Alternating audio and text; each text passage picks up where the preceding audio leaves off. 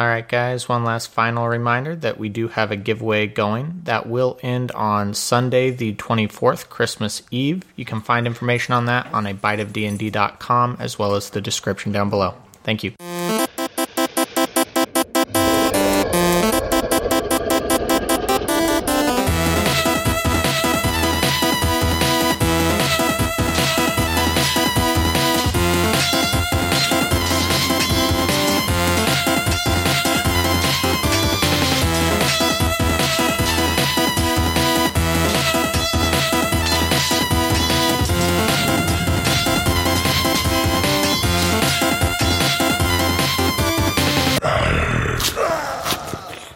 To a Bite of D&D podcast. Uh, today we have a special guest episode. Um, I am your host, Zach, and across from the table is my co-host, Micah.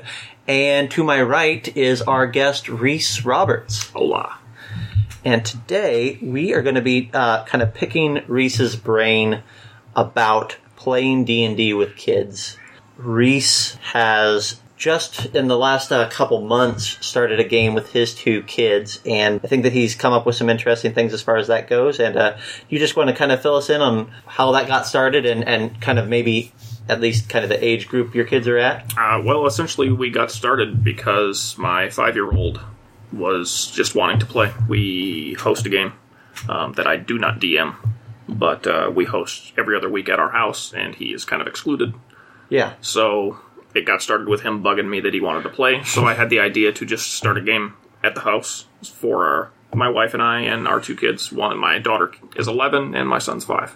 So so there are I, I have a four year old. So how that's quite a young age to start a kid off with this. Was there anything that you really had to reel in or back off on, or did you just kind of feel like he was ready for this sort of thing right out the gate? He was pretty much ready for it right off the bat.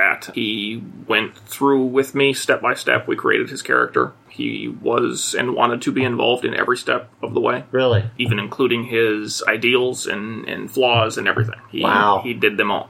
Wow. Um, while we play, I was completely amazed at how into the game he is. He makes character driven decisions. He interacts with people as his character would. It's really interesting to watch.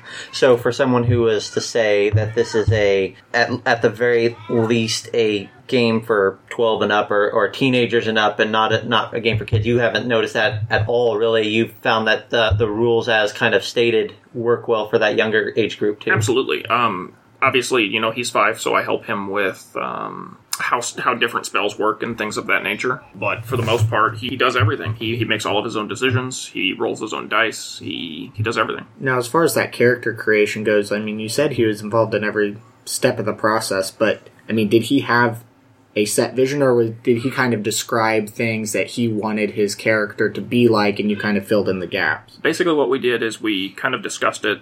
We didn't just sit down and create it. I pretty much talked about it just off and on over the, over two or three days, and um, kind of got a basis for how he wanted to fight, um, what he wanted his character to be able to do, which he wanted to be able to heal other people, and so we ended up going.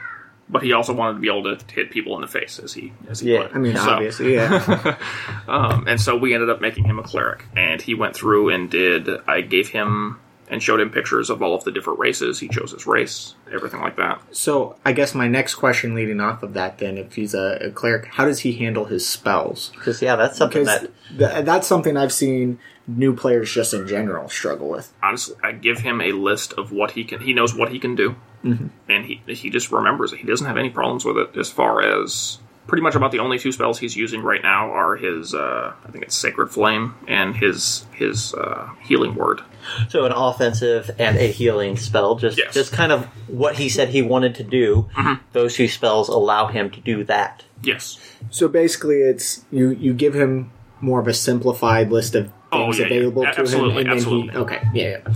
And you says mainly those two. Do you do you have anything else on his list, and he Oh, just got, prefers I've, those? I've or- got him a full spell list. You know, he Yeah. can't read or anything. It's just what he can remember. right. Yeah. So- It's it's just what he thinks sounds cool. And what yeah, he what he wants to do, whether he wants to swing his sword at somebody or or cast a spell. So Well, really, we can go in any direction uh, as far as this goes. Uh, it's all somewhat new territory. So, I mean, if if you have, I mean, I'd be interested to know how you build your campaign or your setting and and kind of slated for it because you have an adult that you're running it for with your wife and then you have a preteen and then a small kid so mm-hmm. so how do you build a world and environment for all three of those at the same time well, my D and D experience myself even is just fairly new here within the last eighteen months, probably. when I Yeah. first started playing, and so for me to be DMing at this point is kind of just off the cuff. right Um, I don't set a whole lot down in stone.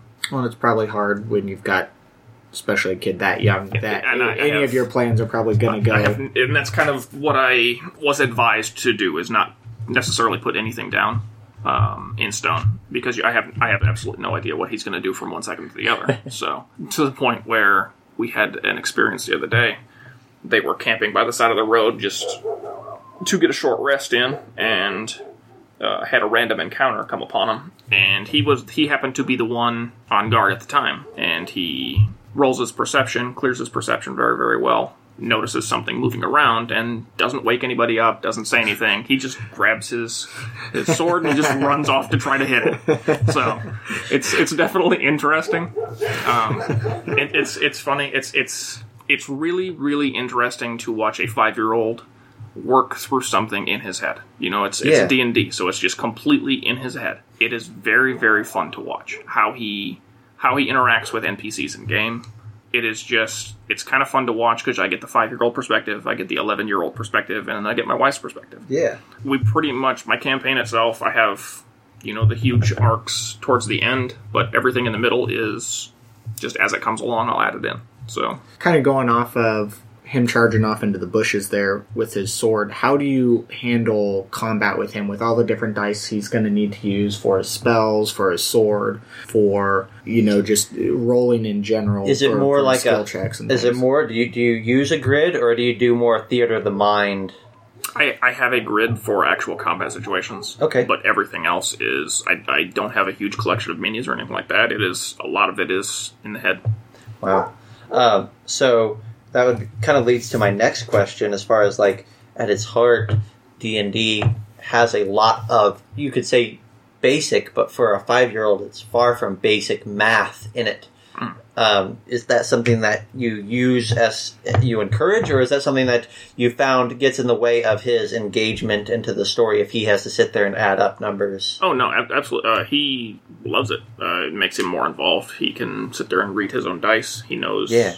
At this point, he knows generally what to add to certain die. He's getting really good with his d20 as far as he knows what he's adding every time he rolls. And now you actually have a really neat idea that I hadn't heard of before as far as differentiating the dice so that you don't have to expect him to remember what a d20 is compared to a d12. Yeah, well, that was the original problem that we had when we first started trying to introduce dice to him. Is you know he doesn't know what a d20 looks like. He doesn't know what a d8 Right. looks like. And so, rather than having to point them out to him every time, what I did was take different sets of dice and I took a different color for each one. Hmm. And so now he can associate the d20 with a red die Yeah, or his d8 with a green die, and it just works really, really well for him. that's really cool. Is there any other things that you've tweaked like that to, that you found really has helped? Nothing I can think of off the top of my head. I'm just, I was completely blown away with how well he grasped the entire process. Even my 11 year old struggles with it sometimes, and he just, I don't know if it's naivety or what it is, but he just runs with it. with him being so long, about how, on average, about how long do you think your sessions usually last? That that is our other thing is we don't have a set schedule of when we're going to play um, because he is five and five year olds are prone to attention span problems. It is pretty much just we will be sitting around and when we all decide that we want to play, we will play. We've had sessions. I've had sessions with him for three three and a half hours. I think is our longest session, Wow. and then I've had sessions go half hour, Yeah. and so it's just kind of at the point where he's I'm, playing I'm underneath the impressed table. he hit three hours with that. Though. That was our our, expecting our very first session. We went three and a half hours. Wow, they were really really excited. That's great. And and how frequently do you find that you end up playing? Uh, before school started up, we were playing about twice a week, probably. Yeah. Um, but now that school's going once a week, I think we missed last week. We didn't play at all. Let's go more towards your daughter for a minute because that's another age group that that's I think more the typical age that people start introducing their kids to D and D, or at least that's what I've come to understand is an age that people do. Talk a little bit about because I think she's been playing for a little longer, but how her experience introduction was and her learning experience. her her introduction, yeah, was she's been playing for a little while now. I don't know how long, um, but it's the same game, the game that we host. Our DM was good enough to let her join. Basically, she wanted to. For her, it's more of a she likes to have that pretend thing that she can do. She likes her creativity is really strong, so Gotcha. she likes to to be something else for a little while, Right. more or less. Um, she likes the power aspect, the things that she can do, the abilities, all that. Now, your son leaned more towards healing things. Mm-hmm. Has your daughter gravitated towards any specific type of character, or has she kind of mixed it up between murdering things. she is the exact opposite. Uh, she where where Michael wants to heal and help everybody, Kelsey wants to be stealthy and mischievous and take that contract for a lot of gold that she probably shouldn't. So what you're saying is she's going to be scary when she becomes a teenager. I don't want to think about it. Um, and as far as character creation went with her, I mean, let me let me let me let's just uh, maybe refocus on that for a minute. So they're picking their their class, their race. Are they rolling their ability scores, picking Yes. skills, background, the whole shebang? They do the whole thing. We, I go through them with, with go through them with it step by step. They do all their own dice rolls, which makes them more involved. They have more more invested in the character itself. Yeah. Um, they hey, they pick how it looks, what it acts like. You know, with with going through and picking it their own their own traits and ideals and things. It it gives them an emotional connection to the character mm-hmm. that if I would have just made it for them, Right. they don't have. Right. How long did that process take? I mean, I know for her it's been a while, but how long does that process?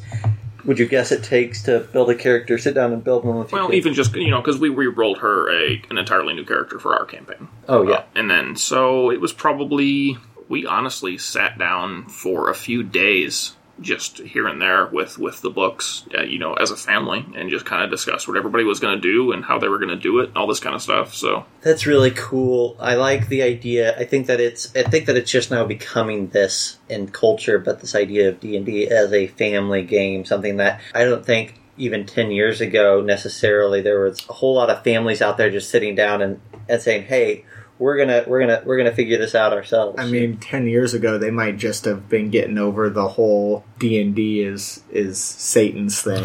I mean, I remember that when I was growing up. I was told that it was it was uh, an evil thing, and I'm not surprised. I guess that it took this long for it to start to to turn into that.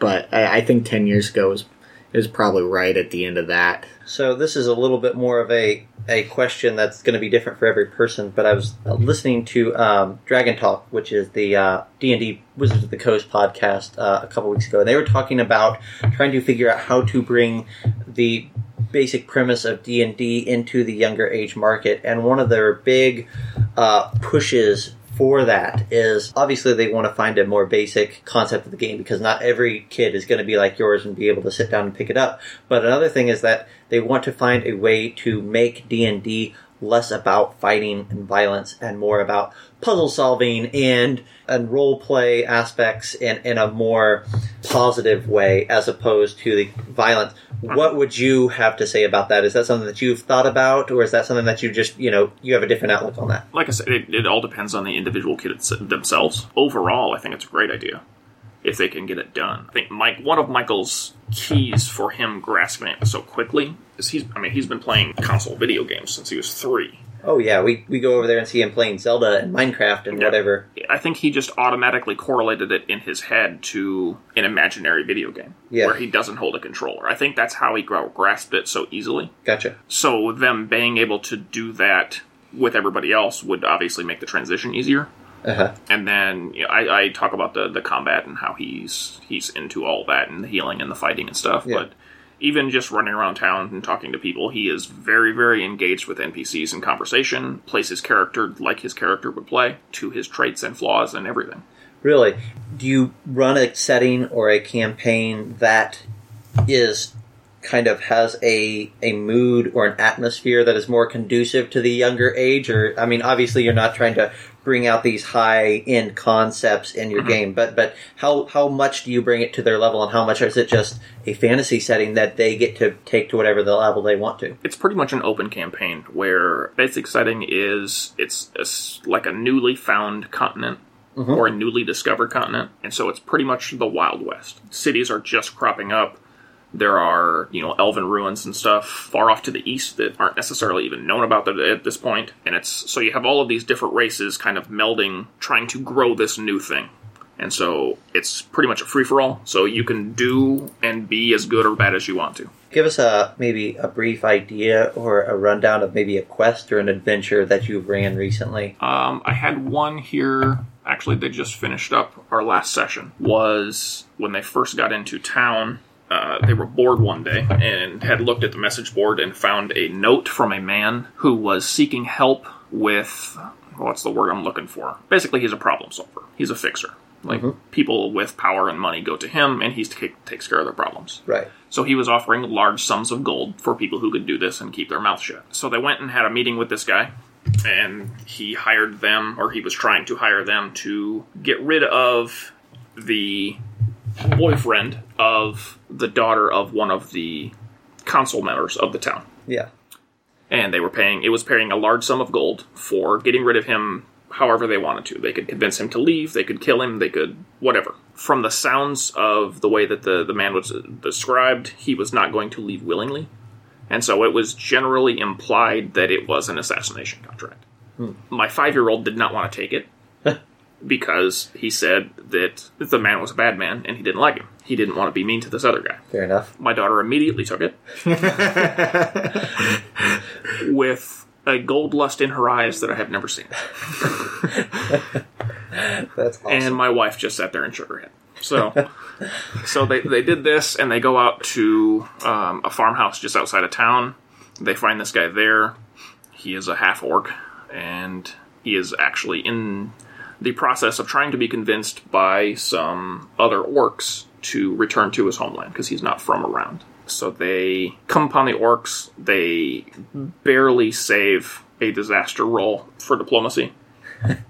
I, I this is one of the situations where I have had to bail them out in campaigns. yeah. Um, they tried a diplomacy or uh, what is it in five E? Not diplomacy, like a persuasion. persuasion. There you go. Yeah.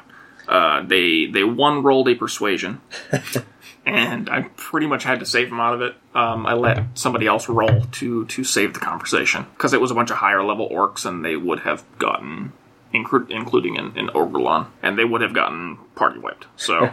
So that was one situation. I think that's there's only been two of those situations where I've had to to save them, Yeah. Yeah. but but that was one of them. Um, so they essentially they convince this guy to leave uh, without fighting, and in the process they find this daughter who's not supposed to be there and all this kind of stuff. And right. Yeah. So it gets interesting because the daughter is turns out is using the guy just to basically be mad at her dad for not buying her stuff, Uh huh. and so she turns out to not be in need of help. She is essentially the the villain in, in the situation. Yeah. So the So it's like your daughter, but in D and D. yes, yes, in the That, situation. that's what your teenage daughter would do. Is, is her right there? And so, so the the guy basically breaks down and then returns home. And so we are taking the daughter back, and then my daughter and my wife decide to take her back to the orcs, basically for execution. so this is they pretty much outvoted my son, who didn't want to do it again, and so they drag her back to the orcs and offer her up as a sacrifice, essentially. And so they they execute her right there. So, so you guys get into the uh, the the hard stuff with the with those I, guys. I like to put them into moral situations. But what I like about this is that you weren't, you didn't bring a situation about that had this hard, dark ending intentionally. You you Yeah, brought you you posed a options. situation. And, and you let the players at the table carry the story, I mean- even your even your kids, and that's that's really that's really cool. It was basically I, I presented them with the idea of helping a bad person and whether or not they wanted to do that, Yeah, and then they chose not to. The thing that I would be concerned about is that I, I would have a hard time or I would get nervous introducing my kid especially at an early age, to a dark or a, a, a, really twisted scenario that really forces them maybe down a path that they don't want, that they didn't plan on going down, or that they Mhm. didn't wouldn't have thought themselves to go down. No, no But- killing younglings in your Yeah. game. But this is this this is I like this more where it, it allows you as the DM but also as the parent to kind of gauge where they're at and where their their personality wants to take this. I think that's one of the most interesting aspects of this for me is watching each of my kids make decisions based on what they want to do. Yeah.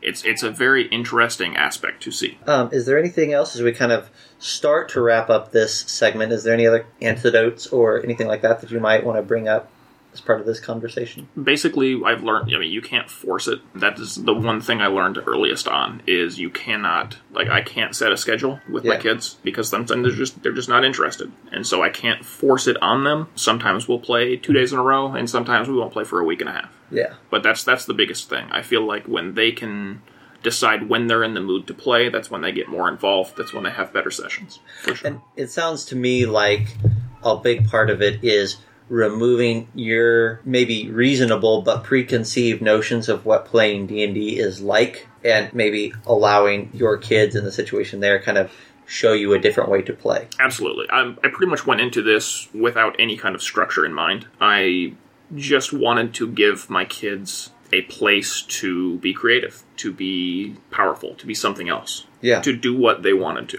Awesome. All right. Well, now we're going to get into uh, our next topic, and this kind of tail ends with the past one. Um, what I'm kind of curious to hear is uh, we, we've kind of each put together, at least uh, thought about a list of monsters that we would throw at kids or that we think would be ideal from the monster manual or from our own heads. Uh, mon- monsters that we think are more geared towards kids. And why I like this question is that when I sat down to kind of start to make my list, I realized that this is looking at, again, looking at the game in a different way. There's a lot of stuff in there I'm not sure I would know how to describe to a kid, and if they don't understand what it is, I can't imagine they would care. Exactly. So this has already been of a big benefit to me because, I mean, almost half the book I threw out, and, and, and this is just me from my experience. I, I threw out almost more than half the book just because I'm like, my kid isn't going to care about that. If I was to pose it to him, my kid isn't going to care about that or that, or this is a weird twisted monster, like we are talking about like a mind flayer or something like that. I'm uh-huh. Like there is no reason for me to even try. Like how do you construct that as something to describe Well, for a and to kid? construct it in a way that depicts what it is without make being just completely terrifying. I mean, this monster can detect your thoughts and he's going to eat your brain and all this other stuff and and I mean once they get older obviously that's not an issue but especially when when you're down at 5 um, and maybe that's something that certain kids wouldn't have to deal with. But for my kid, at least, I know he is imaginative enough that you give him something like that, and he is going to conceive of it. But anyhow, what? So, what are some typical monsters that you've thrown at your kids already? Basically, I kind of look at both of my kids. My daughter is really, really into animals, and so Yeah. we do a lot of uh, nature-based animals, nature-based creatures. Huh? she's Um, into animals and you slaughter them Yeah, pretty much.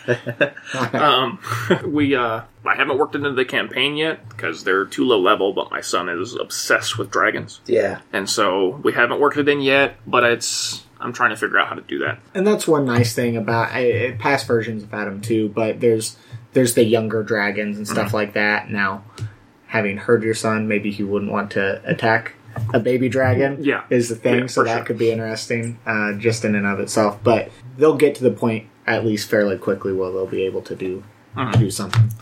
yeah, I really like dragons. That was on my list for sure. Right out the gate, that's like, oh, your kids is going to want to fight a dragon, especially when the game is called Dungeons and Dragons.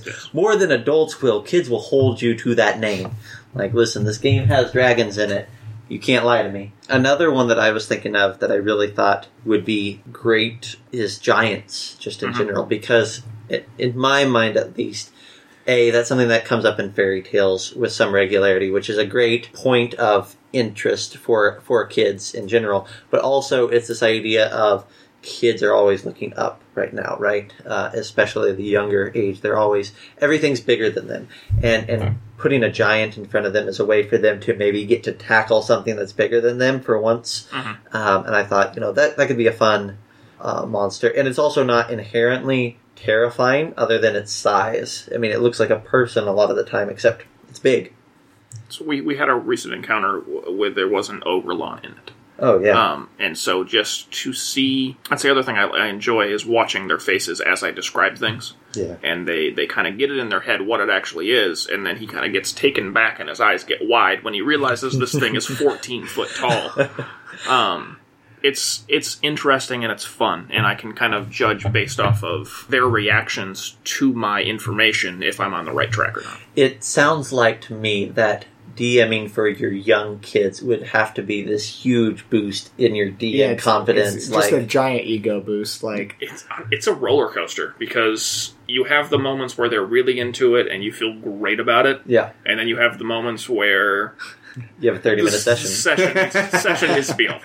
Yeah. This this was a mistake. We should not have done this today. So, especially early when I was trying to schedule it and things like that, we would be playing five minutes, and it was he was under the table and playing with the cat and all this kind of stuff. So, yeah, uh, the monsters I was looking at, uh, Zach already kind of touched on it, but uh, a lot of them were things you would find in fairy tales. So the stuff that I found that I thought would work for them was stuff like trolls. I thought a witch would be really good. They could take out the wicked witch. You, you've got that in a million different stories. It also allows them to maybe go up against something with some some spells, some creepy stuff that's not out of the realm for kids. Like it, it, it it's something they would have heard of before. And then the other one I thought would be interesting is the is the mimics, just because it's not difficult to imagine a treasure chest with teeth on it. Like they thought it was a treasure chest, they open it and it's got a giant mouth and it's trying to eat them, and it's pretty easy to visualize. But it's also like an eye opener of traps. yeah. like think before you act. there, there's there's unseen danger here, That's sort of thing. And it, I thought it'd be. I don't have kids, so for everyone listening, I have no idea what I'm talking about. But I thought that'd be kind of a cool way to introduce the concept of traps and I, like I hadn't even them. thought about that. That is actually I will end up working that in. So that's going to be good. Um, as far as the witch and stuff, that is one of their distant enemies to fight right now. Is they know of a a witch or a, a mage who is using magic to essentially control people through through amulets and stuff. So they like that. They like that idea. uh, pulling out from kind of a more directly D and D monster, I thought that an owl bear could be a fun thing to throw at your kids. I don't even know if you've encountered one, and you're, you know, you said you've been playing for about eighteen months now. If you've even gotten the chance to encounter one, but like half bear, half owl, just a big giant furry owl. To me, it's always a fun character to come into uh, creature to come into contact with. They're not inherently evil, but to me, they're fascinating, and they have that fairy tale aspect. But they're also what what what gets me excited about this idea is that it's such a D and D thing. Like, their owlbears are not anywhere else. They are a D and D thing, and it, I that's one of the first monsters I know my kids will get to see because that tells me that they're playing D and D. Yeah. When you when you run up against an owlbear. Another one, and this is high on my list in the last guest podcast that we did for a totally different reason, but dinosaurs. I mean, maybe maybe more so to more to some kids than to the others, but I think I could run an entire, probably an all day adventure, and as long as dinosaurs were there in nearly every part of it, my kid would already be completely invested. in- Absolutely, yeah. so Yeah, I uh, Velociraptors especially. I, I I think I was like three when Lost World came out, and the people at the movie theater told my parents, "No, this is a scary movie. Don't bring your child to it. We don't want him crying." And it got to the scene where everyone's running through the tall grass and the raptors are chasing them and they're they're taking people out and pouncing on them. And there are some people in the theater who are like jumping and screaming. And I remember crying because of it, but it's not because it was scary. At one point, uh, a raptor leaps out and takes this guy out, and I just like stood up and screamed, "That's so cool!" And the entire theater just started laughing at me, and that's when I started crying. I was embarrassed that they were laughing at me, but I anything with dinosaurs I would have loved. I don't know how much I would have wanted to kill them. I would have wanted a pet dinosaur, But I, I probably, I'm not a kid anymore. I don't remember what my my child brain would have thought, but I probably would have. I would. I know I would have loved dinosaurs in the game in one way Yeah, or the other. that is probably- I'm sure I would have taken some out. That's a fantastic idea. uh, and and with their new supplements for um, Tomb of Annihilation has just came out.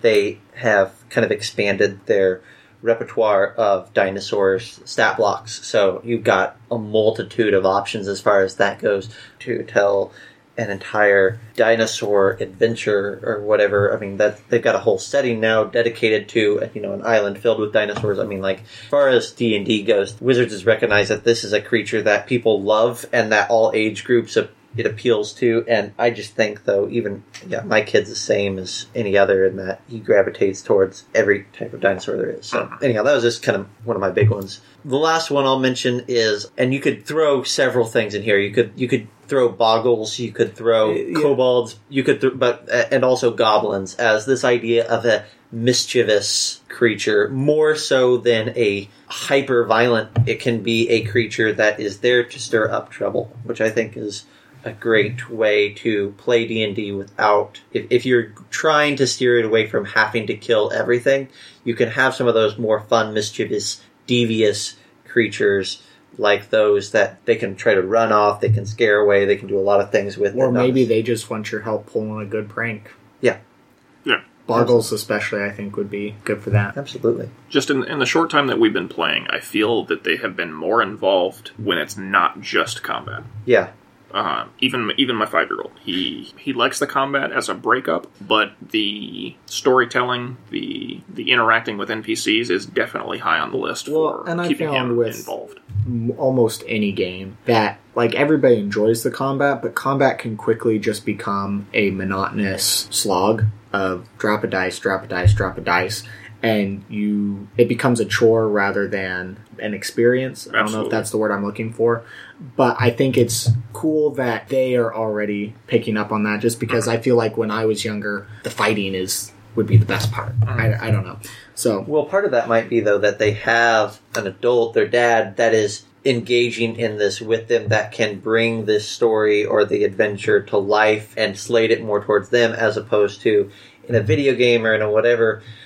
There isn't someone that can pick up on what is interesting to you. Well, and you have a lot less control over what you can do, as in that sense, in a video game. So it's probably a different, especially if he's used to playing things like Zelda and stuff. Yeah. He's used to fighting, but he doesn't always get to have them react to his decisions That's in a way true. like yeah. that. Well, yeah, because he can't he can't read the subtitles in, in the video games and stuff like that. A lot of them don't have voiceover, so he doesn't get the story interaction. So, kind of, we're going to wrap this up here. But uh, one last question that I had for you, since we're on this the same line here, is because because I think my coming into this or my initial idea would have been to run it as more of a high amount of action and adventure and fighting kind of coming along with that just making that the focus point. So but it sounds to me like your game is much more balanced and is, is that the case i mean are you are you having an encounter every session or is it is it something that's way more loose as far as that goes We shoot for we generally have at least one encounter one encounter per session. Gotcha. My focus going in and what I think helped us was I made both of my kids emotionally attached to their character at creation. I Yeah. did not create it for them. I made them do it. I made them roll the dice. I made them decide what stats they wanted where. I told them which ones, you know, were better for the class, obviously. Um, but they got to decide, you know, he got to decide what kind of cleric he was going to be yeah you know and so it's easier because now he knows exactly who his character is and not what his character is i think that's a big difference Cool. Awesome. Well, Rhys, thanks again for uh, stopping by the podcast. Uh, we appreciate having you on. I know that you'll be coming back, uh, hopefully, before too long to another episode. We can talk about, again, kind of catch up with you in your campaign and see uh, what new hijinks your kids are kids are up to. i appreciate it guys thanks a lot Have a good one.